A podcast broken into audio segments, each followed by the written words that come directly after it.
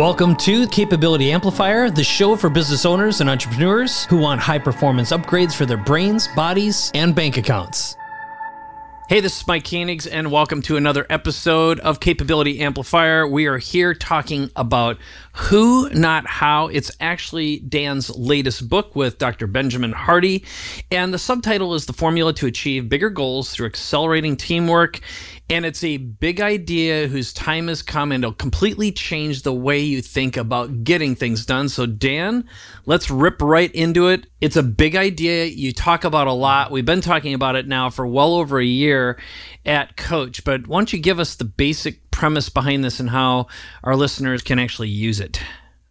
Well, I'm just start off by mentioning that the idea actually comes from a comment that Dean Jackson, friend of both of us, friend of a lot of people. He just happened to mention this because we have a podcast series, Dean and I, and we were dealing with procrastination and we were just going over why do people procrastinate?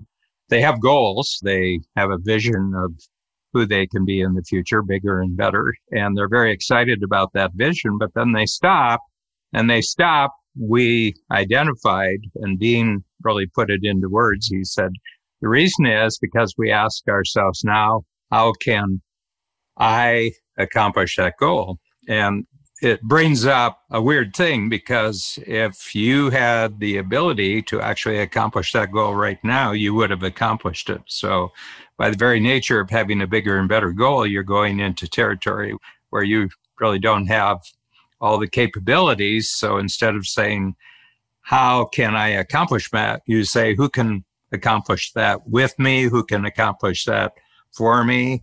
So the natural thing is to untrain yourself of thinking you have to do the steps to actually get to the goal and start thinking about who can help you around you. And we talked a lot about why that is, but we put it into a book. So I just took the idea. And if anybody looks at the book, the first printed page after a few testimonials is a dedication to Dean Jackson. And uh, I did that deliberately because if somebody gives you a good idea, give them credit for the idea. And Dean's somebody who can simplify things really well. And he's got a way of summing up a big deal in just a few words. So I thanked him.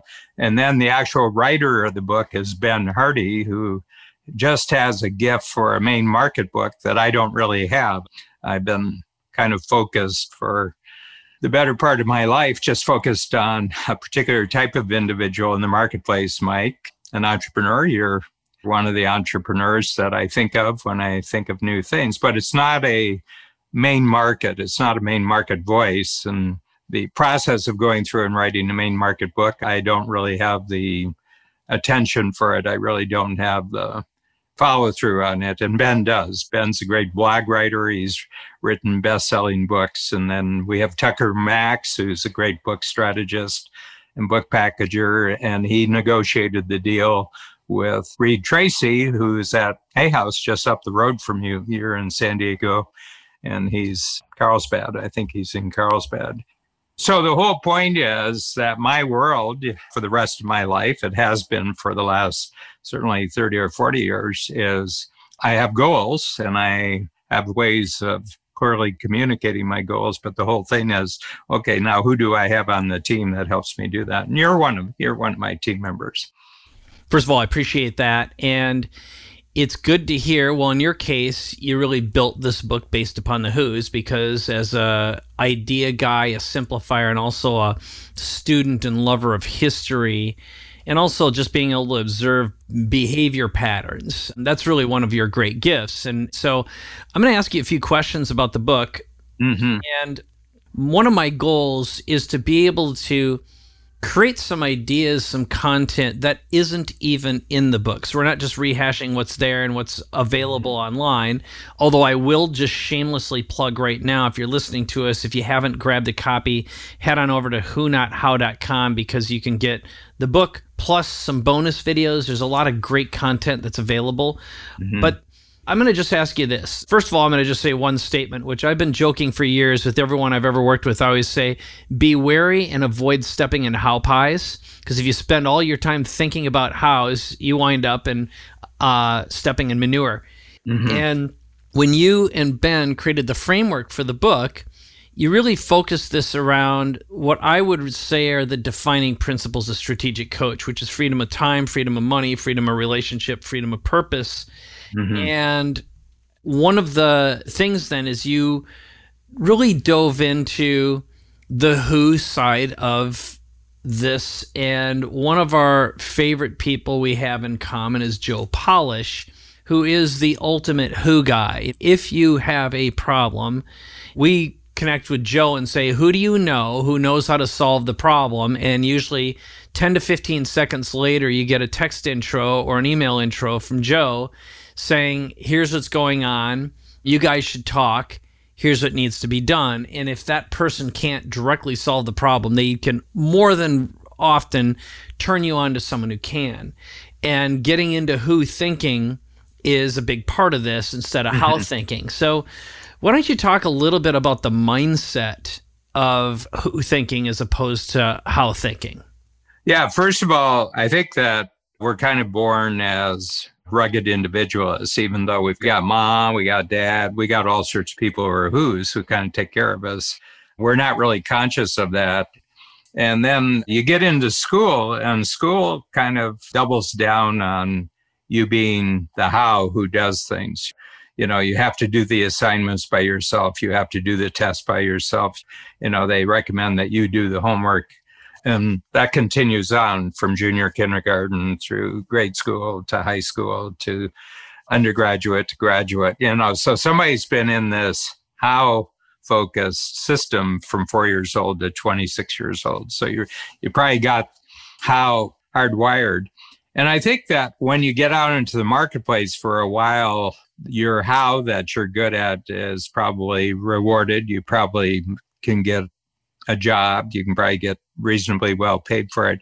But I think it probably wears off pretty quickly. And I would say probably people in their 30s, pushing 40, the world wants something else from you. They would like to see if you can take your capability and combine it with other people's capability and produce a result that's a lot bigger. But I think a lot of people are so trained into how thinking when in the real learning parts of their life, you know, which is early where the brain's putting itself together and you get hardwired on how.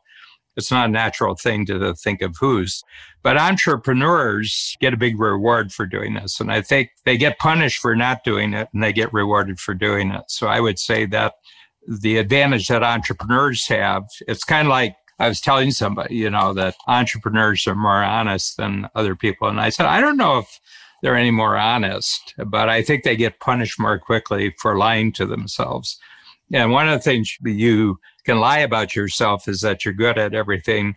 Lie that you're the one to actually do everything. That's a lie. You know, you're not. You're good at some things, but you can look around you and there's people probably 80% of the things that you do, you could find somebody in every category who's better than you. Why don't you just learn how to do teamwork with the people who are better than you?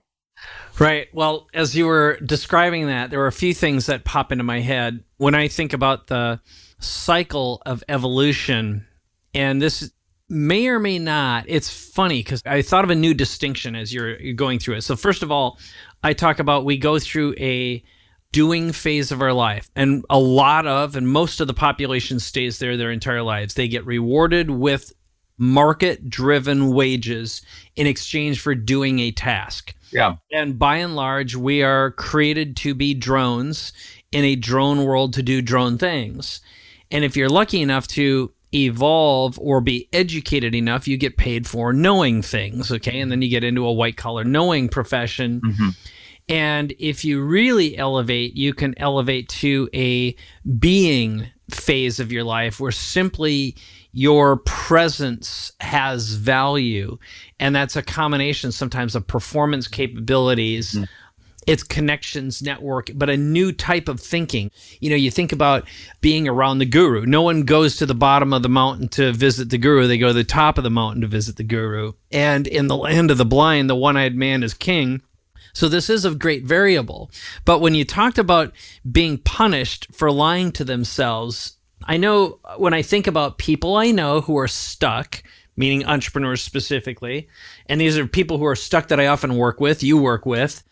what's happened is we're so traumatized by our fears because one thing so many entrepreneurs have in common is they grew up in an environment of lack they're traumatized by running out of money not being enough not having enough or whatever kind of social punishments or economic punishments they've lived through and you just have to do what you do to get done and you get into a habit of thinking that way and there is a breakthrough moment in your life when you i think you have a big transformation where you draw the line you get your values together and you say never again am i going to go through the pain mm-hmm. of being what i'm not good at and i want to spend all my time in my zone of genius my unique ability or my superpower. And I'd like to know from your lens, like, is there a observational point where you see entrepreneurs hit that threshold, that breaking point, and make a decision that they'll never ever do again, but now there's a place for collaboration. What have your observations been where there's a transformation that takes place? Yeah, well, Mike, if you go back to the first, let's say five or 10 years of your career, and I do the same for me, you didn't, you didn't have a lot of extra cash to hire the services of other people. So you doubled down on time because you didn't have the money. And, you know, I don't really know anyone who got started as an entrepreneur who didn't do that, you know the amount of time that you spend doing that at the beginning of your career may vary, but I think there's a period where everybody has to double down. They have to put in 60, 70, 80 hour weeks. They have to work on nights. They have to work on weekends and everything else. It's just to get yourself established. My sense is it probably takes about three complete annual cycles before you start getting an overview on just where you're valuable, what you have, to offer in the marketplace, who are the best people to offer it to. And then you start becoming aware that there's areas that you do naturally that you're really great at as you talk about your genius. And then you notice that the stuff that wears you out, there's no way that you're going to be better at this. You know, doesn't matter how much time you put in, you're not going to get better at this. It's like being a basketball player and you're six foot one. Well, you can't develop seven footness, you know, like there's not a course you can take to go from six foot one to seven foot. So if you're going to have a team and you're really good at one thing, then get some seven footers who are really good and other things. So we like sports because sports really puts together a whole bunch of skills on a team.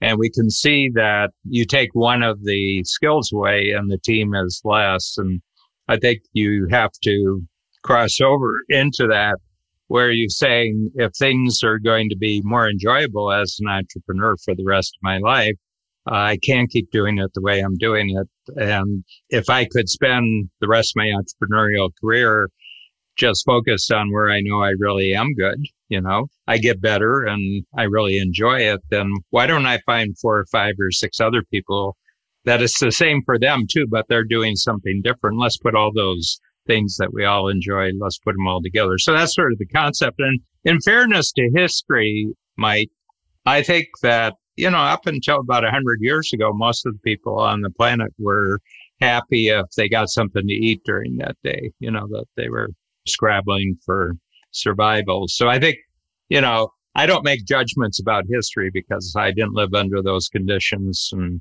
everything. But I think now in the early part of the 21st century, I think that there's an amazing amount of opportunity for teamwork and there's an amazing amount of easy capabilities that allows you to team up, just like we're doing on the Zoom call. You know, we couldn't have done this 10 years ago and it would have taken enormous amount of work that neither of us wanted to do to pull off what we're pulling off right now with a click.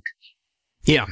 I love the thought process. I'm going to take us down a slightly different tangent now. I'm going to get into more how to through the lens of our listener and imagine for a moment. I'm going to wonder into what they're probably thinking. So, the big idea between the who, not how, and also if we extend that into the free zone frontier is is creating collaborations competition free collaborations that provide huge multiples, you know, not just 10x, but 100x multiples.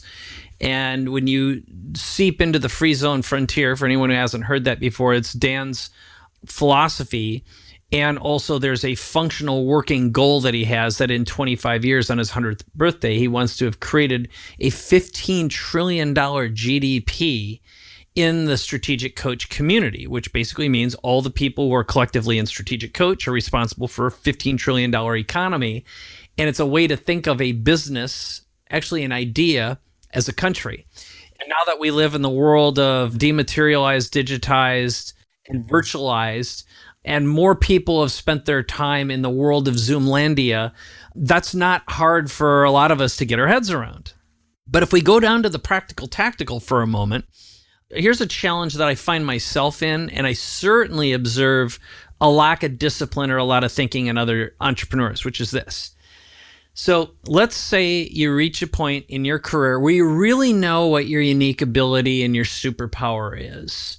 For me, for example, I've learned, and, and even though you're a simplifier, I'm a multiplier, we have a very similar skill set in the sense that if you set us down with a problem, we can perform our way through it. We're innate performers and we create through collaboration. We surround ourselves with collaborative minds that capture our wisdom, structure and format it, and get it ready for mainstream consumption.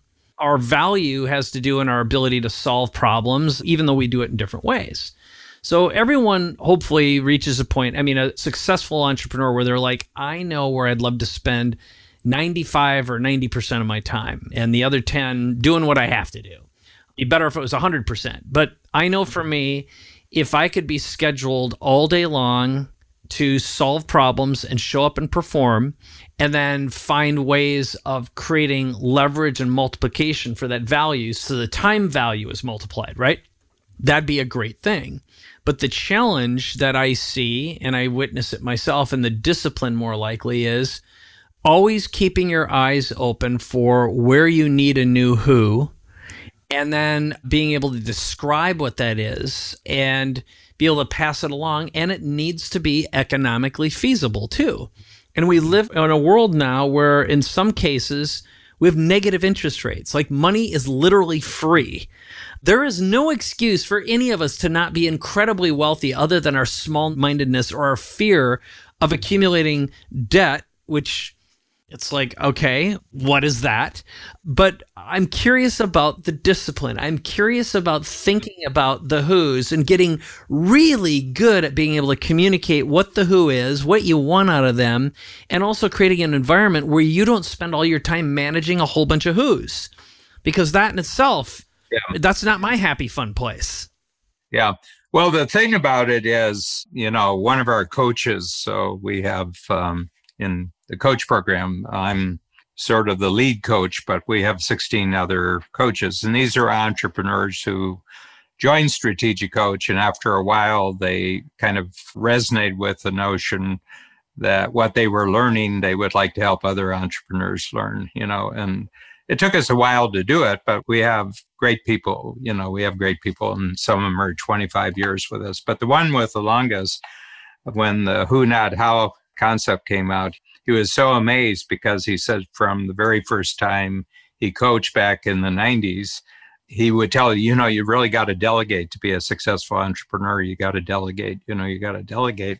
And it was like Dustin Hoffman in Rain Man. He says, yeah, you got to delegate. I absolutely got to delegate, delegate. But they didn't delegate. They wouldn't delegate. But he said, the moment you talk about who, not how, they do the thing that they need to do it. So he said there's a radical difference between delegating and who, not how. So I thought about it for a while and see if this rings true in your mind. Delegating sounds like you're going to take something that you're really good at and you're going to give it to someone who's not as good as you are. They're maybe 80% as good. But then it seems like a big how, you know, the transition. First of all, I'm going to have to figure out what I'm going to download and then I have to download it. Training, SOPs, process, sure. Yeah, and not only that, but then I'm going to have to take time to train them, and then I'm going to have to manage them, and I'm going to have to monitor them. So why don't I just do it myself? I'll just take off the weekend and I'll do what I want them to do because it invites more of the thing that you're trying to get away from. delegation does. But with a who, you're looking at someone who's way better than you. Okay. In a particular skill that, I mean, you talked about Joe Polish before. I've never found his like on the planet for being a connector between two people that he does just for the sheer pleasure of connecting he doesn't really expect you to give him anything for making the connection. He doesn't want a commission. You know, this is what he does. And I said, you know, my Rolodex has got one name in it, and it's Joe. Anybody else I want to meet, I just phone Joe, and Joe set it up. And it's an ability that is so far beyond mine to connect that it would be foolish for me to try to do what he's doing when I can just give Joe and he'll do it, as you said, in 15 minutes. It would take 15 weeks for me to do what he can do in 15 minutes and then not as well. And besides that, it would wear me out and I would stop doing that activity when I could. So I think that the big thing with who, not how, we're not talking about finding somebody with lesser skills. We're finding someone with greater skills, which really requires a bit of honesty on the part of an entrepreneur. This person does something better than I do. This person does something better than I do. And I think it's a little bit of arrogance, actually, why people can't recognize other people's skills. I mean, I could watch you for a day and I could describe very, very discreetly there's 10 things that you just do better than I do. So why would I try to do something that if I just talked to you, said, oh, well, I'll do that. I'll do that. So my sense is that maybe 25 years ago, if you had a circle this big, this described what I thought I was really great at. And 25 years later, the circle is about this big. But what I have in that former bigger circle is other skilled people. So I've replaced myself in a large part of my life just because they're better. I mean, Babs can put teams together. Babs can look at a financial printout and she can just page through it for two or three days. And she said, that, that number is wrong right there. I know that number is wrong. And how does she know that? I said, I'm foggiest idea. You know, how's Michael Jordan do what he does? I don't know what he does. You know, anybody that's really great, how do you do it? It's not a thinking thing. It's just that this is really what the, how does Tom Brady have a great season at age 45 when most quarterbacks are permanently disabled by age 30 you know i mean how does he do that you know and they said well he's never been hit and i said well maybe that's part of his capability that he doesn't get hit so anyway that's what i say and i think it takes a i won't call it humility because it's kind of got like a moral sense it's not a humility it's just that you're looking at resources and you're one of them, but there's all these other resources. You use the word stack. I can have a stack of skills that are my own, or maybe my skill is one of my capabilities with 10 other people's capabilities. Maybe that's my stack. I mean, as far as the world's concerned, nobody cares. And as far as the results go, I think the results are bigger. Okay. So, what I really hear you saying is it's a combination of honesty, humility, and you had a little action item, which is just observe the 10 things that someone else does that's better than me. That's sort of like a summary, but there's an undercurrent here that I think gets to the bigger idea, which is you've heard before that really successful managers will say just get some really smart people in a room and they solve the problems and they get things done better than you could. I don't like the randomness of that. And I do like the idea, though, what I've learned when you talked about the concentric circles, getting down to getting narrowly focused, spending more time in your zone of genius, and being surrounded by great teams. And I've noticed as I've been aging, and also spending a lot more time with people who are older than me that they're perfectly satisfied and fine with a smaller world with higher quality people, not a higher volume of people, for example. And also being happy and satisfied, focusing on, you know, on that genius zone versus trying to do it all. It's just like a very consistent pattern, at least in what my observation of happier people who are older. Could be wrong there, right? Yeah. Well, sometimes younger. I'll give you an example of a great who relationship that you've established over the last year, and that's Marissa Brassfield. And I have to tell you, I could figure out something like, you know, putting together a game plan, following through on a game plan, putting together the team that I could do an okay job for about three months, but it's not as good as the one she can do in three hours. Yeah, totally. We've really figured out a interesting way to create one brain, you know, over the past year or yeah. so. Yeah. Here's an interesting thought, and this is certainly not in the Who Not How book, but I'm noticing in the high tech world in Silicon Valley, they're putting this enormous attention on enhancing the individual human brain. In other words, so we're going to take the individual brain and make it more powerful. And all the emphasis is on the individual human brain. And I said, I don't think that's the winning path. And, you know, I have read a lot of philosophy. I've read, you know, what are called the great books, Plato, Aristotle, and everything. And I have to tell you, I don't think there's anybody on the planet who's as smart in relationship to their world as Greeks 2,500 years ago were in relation to their. So I think as far as individual, I don't think there's any composer today that's better than Bach. I don't think there's any better than Beethoven. You know, they're living in a different world. I think the great advantage of our day is and I make a distinction here between your brain, that's your equipment. I mean, basically, you're born with that. And, you know, I hope, you know, at 76, I got a brain that's as good as the one I had when I was six years old. Your memory is about 10 times better than mine. I'll just tell you that right now. So you got that going for yeah. you.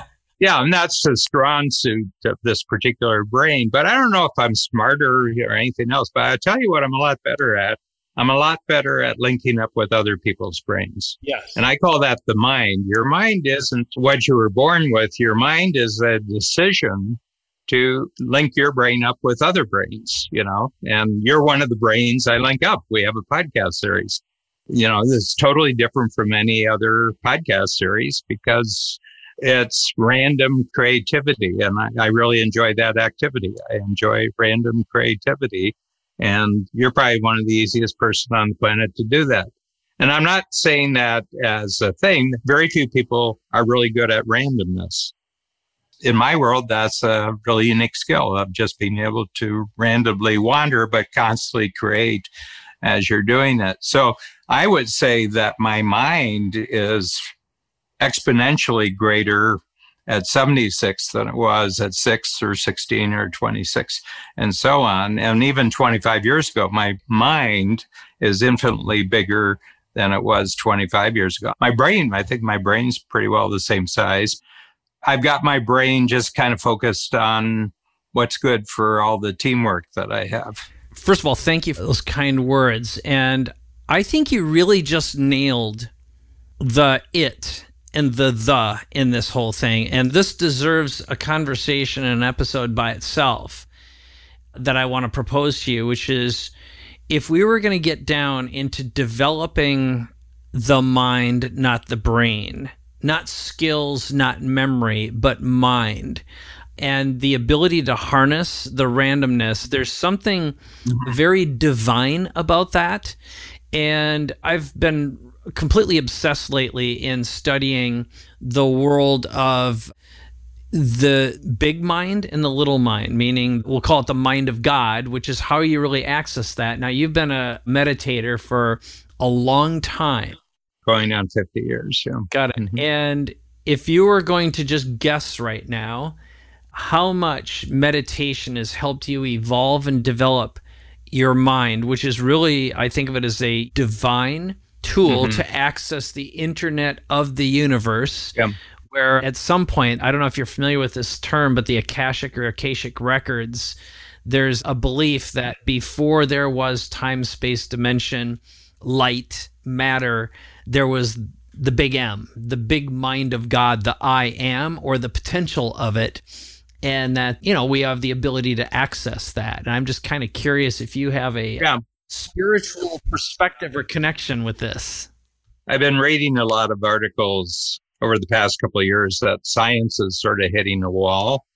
And that is, there was kind of a belief, you know, and I think it was very strong as recently as 10, 15 years ago, that if you run enough atoms together, it'll produce intelligence, you know, so that's what transistors are. We're rubbing more and more atoms together at the transistor and they're kind of hitting a wall. First of all, they're no closer to understanding the human brain for all their talk about. We're right on the threshold of understanding the human brain. You know, Well, the people saying that don't even understand their own brain. So how can they understand the brain? And the problem is that they've made a metaphor. There's a metaphor. And this is another thing is that we don't actually experience reality. We create metaphors for reality. You know, I mean, we talk things like the global village. Well, guess what? It's not a global village.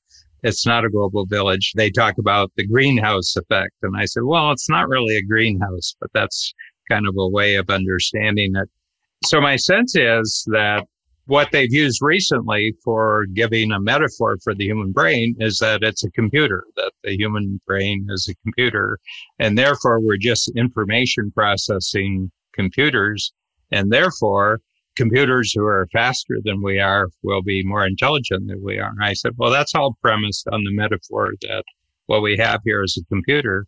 But you can take a hundred people, give them the same information and everybody does something to do with the information. So where's the processing taking place? We do something very different. So my feeling is, you know, let me say I'm resonant with your thought that maybe the world we live in is if you rub enough intelligence together, you'll create matter. you know, it's just the opposite of what we think. And we're doing more and more with matter. You know, if you look at our progress, there's a nice site. It's called the Visual Capitalist. I don't know if you've ever seen it. It's just diagram after diagram where they've taken a lot of information and put it in a nice diagram. One of the diagrams is they took a Tesla S and they found out the Tesla S has 850 pounds of plastic in it. You know, it's plastic, which comes from oil. So because the plastics they have now are very durable, they're very lightweight and you know, makes a big difference with cars, whether it weighs a thousand pounds more or less. And, you know, airplanes like the 787, the Boeing is composite plastic. Most of the plane is composite plastic. And they're saying, yeah, we want to get rid of oil. But I said, you know, oil is only 20% of it is used for energy. The rest of it is used for chemicals, for plastics and everything. So we have all this stuff, but we've become very gifted. Our intelligence has become very gifted at dealing with material. We can make lots of things out of other things. And that's very recent. We haven't been able to do that. So, you know, I really believe you can't be in the jar and, and know what's on the label. That's a Joe Polish. And I think it's his buddy who does the cultural walls, the artist who does that. But there's actually a scientific theorem of the 20th century called the incompleteness theorem. And it's by a German Austrian by the name of Kurt Gödel. And Einstein thought that this was the most important scientific statement of the 20th century. And what he said was, you can't be inside of a system and understand the system that you're in.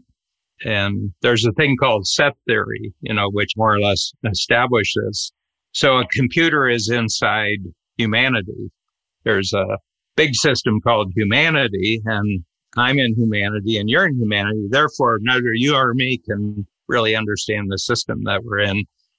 But the one thing we can learn is that we can learn how to combine capabilities and that's open to anybody. So my sense is that the reason I'm so much into teamwork is because it's available and understanding what I am or how humanity works. That's not available to me, but cooperating with you, cooperating, you know, growing number of really skillful people, I can cooperate with them and that's available to me. So I'm just going to play with the cards that are available to me to see if I can win some more. so as you're going down your rant, I've got a couple things. I don't know if it's a rant exactly, but it's a lot of big ideas we're differently random. You and I are differently random. Yes. You know, and I'm going to collapse some of these ideas. Yeah. We're differently random. And that's a skill. You were talking about discipline. I think you're disciplined, Mike. It's just that I think you're disciplined to noticing that something you just thought of is better than what you're doing. I think you're very disciplined to that. And I think you're disciplined to, I did that yesterday and it's boring today. I think you're very disciplined at that. So my feeling is that in a normal academic discipline test, you would totally fail, but all your failures are actually your advantage in the marketplace. Everything that would fail you in an academic discipline test are actually the strong capabilities that you have that have allowed you to create your entrepreneurial journey and your entrepreneurial value.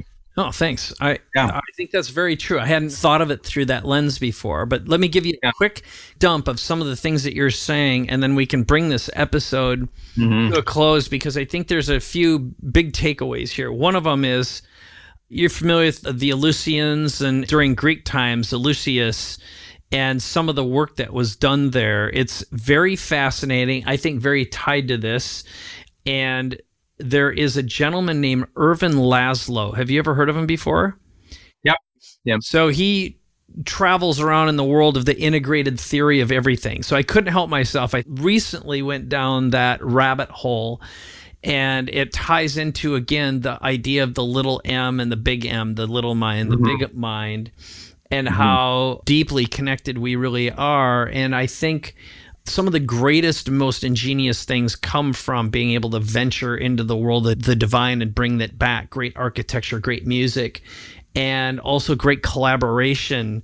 I'm thinking of that in a much deeper, meaningful way mm-hmm. because mm-hmm. it's again where you rub a bunch of stuff together. I think the universe at its core simply wants to live and create. And if you observe what Native Americans talk about, you know, I had done a lot of work with Native Americans and had the good fortune of spending a bunch of time in the culture. And they think through the lens of, you know, they don't make decisions until they think about how it'll affect five generations from now. They call the rocks our grandmothers and grandfathers. And not just metaphorically, they treat them as though they're alive. There's a different thinking yeah. And I think the more expansively you think about the environment you're in and the more connected you are, it makes you better at collaborating. Mm-hmm. So, one of the other references you made here when you talked about Gödel is the book by Douglas Hofstadter, Gödel, Escher, and mm-hmm. Bach, had to do mm-hmm. with the self referencing and rules and being able to see the label. Mm-hmm, yeah. But the beauty of once you start really paying attention to the nature of the universe, you understand yourself much better, which is we really do live in a beautiful holographic fractal universe where the smallest components are the same as the largest components, right? Everything's a reflection. And I am going to check out the visual capitalist as well. But I think spending a little more time in this realm of really observing the universe and being able to draw genius through collaboration yeah. is really what to me this is all about and being able to collapse time as well, which is what gives great thinkers. I think about Elon Musk. I think he is one of the greatest thinkers we have on the planet right now. Mm-hmm. I had heard one little thing through a friend of mine. I haven't verified it myself, but apparently he recently bought something like 10,000 acres, maybe it was more than that.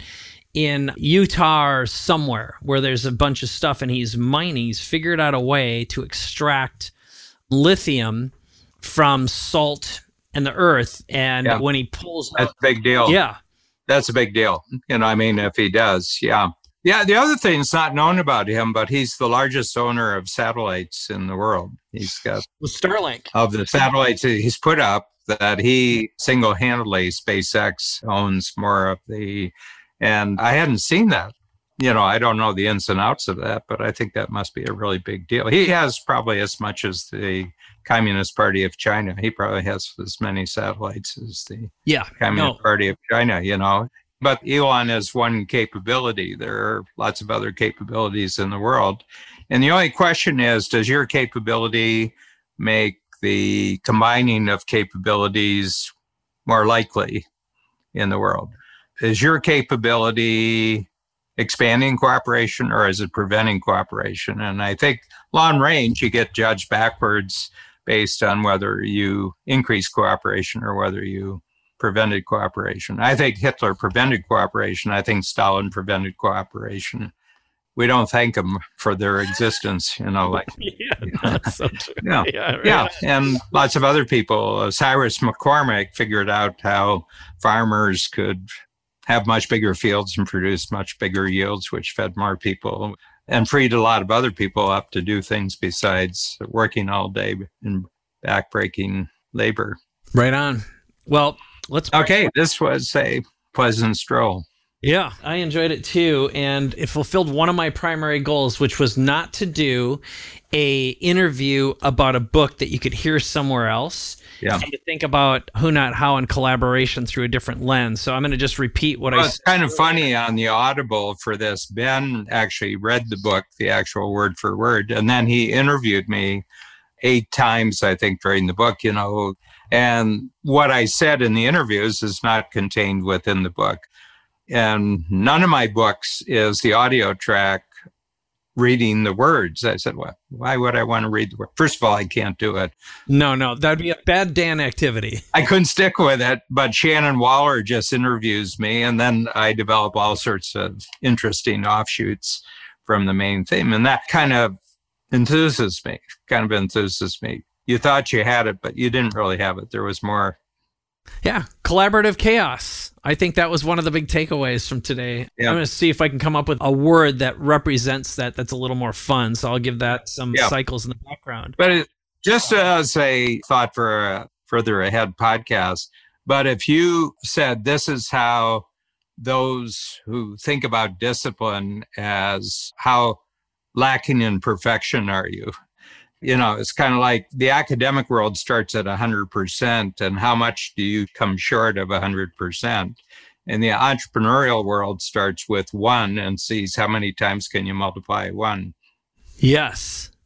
Very good. Well, I took notes on that one. So, uh, again, I'm going to give that one some cycles. So, here's what we'll do. Yeah. For you, our listener, definitely head on over to whonothow.com. The book is great. It definitely opens your head to a lot of this kind of thinking. And you'll definitely find for one thing, the imprints of Dean Jackson's genius and then the collaborative genius of Dr. Ben Hardy and Dan Sullivan working and Joe Polish, who put all the players together, you know. So, Yep. And thank God for Tucker Max. Yeah. He's another real genius. And for Reid Tracy for believing in the vision and then being able to give you a 10 book deal in the future as well. Reed really is a true visionary who's doing something unique and different in the publishing world, which is going through and undergoing all sorts of challenges right now that were inevitable with the world as we see it, but making the most of it as well. So Yeah. definitely pay attention to all the players involved in the book and look through the acknowledgments. I think that is a very fun rabbit hole to dive into. So with that, this is Capability Amplifier. My name is Mike Koenigs, and Dan Sullivan. If you'd like Dan or I to explore a topic or an idea, well, why not get two collaborative minds thinking about it out loud to benefit you? Head on over to capabilityamplifier.com. There you go. Thank you. Will you head over to iTunes right now to rate the Capability Amplifier show? Every rating and review helps spread the message and create more empowered entrepreneurs like you. And if you've already done that, please share this episode with a friend who you know can benefit from Capability Amplifier. And if you have any questions or suggestions, head over to capabilityamplifier.com. There you can leave us an audio message, and Dan and I listen to every single one of them. Thanks again for listening, and we'll see you soon.